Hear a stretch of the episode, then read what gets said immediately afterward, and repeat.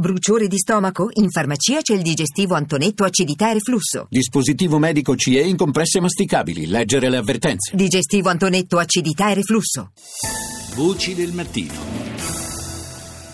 L'11 ottobre 2013, pochi giorni quindi dopo la grande tragedia della migrazione via mare nel Mediterraneo, la più grande tragedia di questo genere, un altro naufragio ha luogo tra Malta e Lampedusa. Ad affondare in quell'occasione è un peschereccio partito dalle coste libiche con molte famiglie siriane a bordo. In mare finiscono centinaia di persone, papà, mamme e bambini.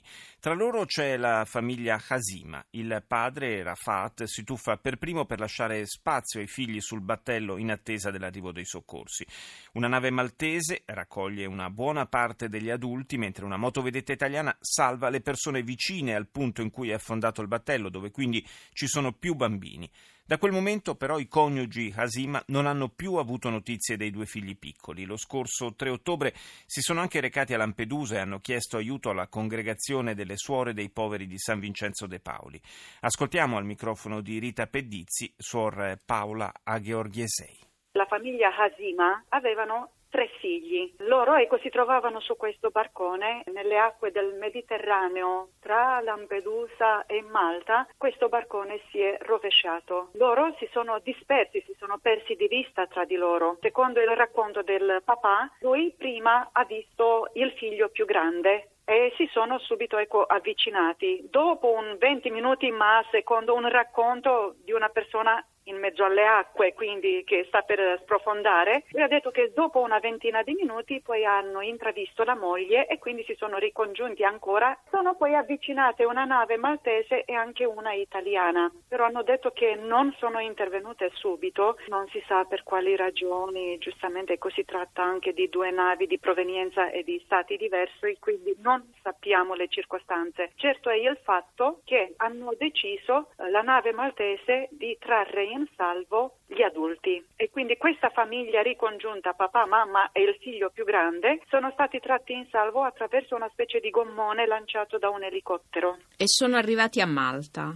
E sono arrivati a Malta. E i bambini? Malta, eh, I bambini invece dovevano essere tratti in salvo dalla nave della Guardia Costiera italiana e portati, secondo quello che sapevano i genitori, portati a Lampedusa. Come lo sapevano? Perché loro arrivati in Svezia erano disperati perché erano stati separati dai figli e non sapevano se erano vivi, se erano morti. Sono stati tranquillizzati da un medico, ma non si sa chi è questo medico, che i bambini sono salvi e sono in Italia. Ma un medico italiano? Non si sa che tipo di medico, da dove e come. E quindi, secondo la detta di questa persona, i bambini sarebbero stati portati a Lampedusa. Mentre loro poi hanno proseguito il loro cammino da Malta in Svezia e poi dalla Svezia in Germania, dove attualmente vivono. Lo scorso 3 ottobre i genitori si presentano a Lampedusa sì. e chiedono il vostro aiuto per rintracciare questi due bambini. Per la ricorrenza del 3 ottobre sono venuti diversi sopravvissuti o familiari delle vittime del 3 ottobre, del naufragio di, Teo, di 3 ottobre qua alle coste di Lampedusa. Sì. Queste famiglie siriane invece hanno vissuto la tragedia otto giorni dopo, l'11 di ottobre. Come si chiamano questi due bambini?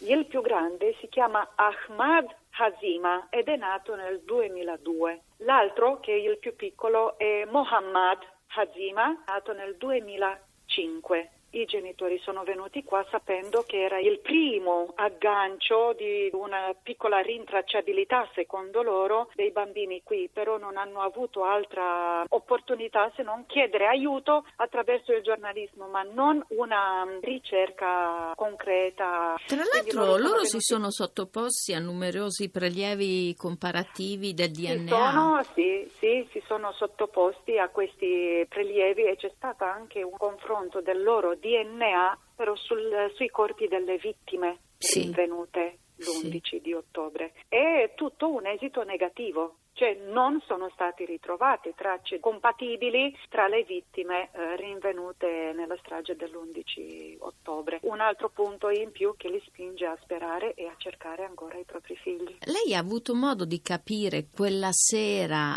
i bambini arrivati a Lampedusa dove sono stati portati? E gli abitanti dell'isola non ricordano quella sera no. Anche perché guardi che le persone salvate vengono portate direttamente al centro di accoglienza. Al centro di accoglienza vengono certamente aiutati subito a vestiti, a mangiare, così via, identificati e poi da lì vengono poi trasferiti in altri centri di accoglienza o della Sicilia o dell'Italia in eh, comunità di case famiglia. Quindi dal centro di accoglienza devono essere trasferiti quando prima, perché Lampedusa è un'isola, piccola isola, è soltanto un centro di passaggio, il centro di accoglienza di Lampedusa, non è come tutti gli altri centri dell'Italia e oltre.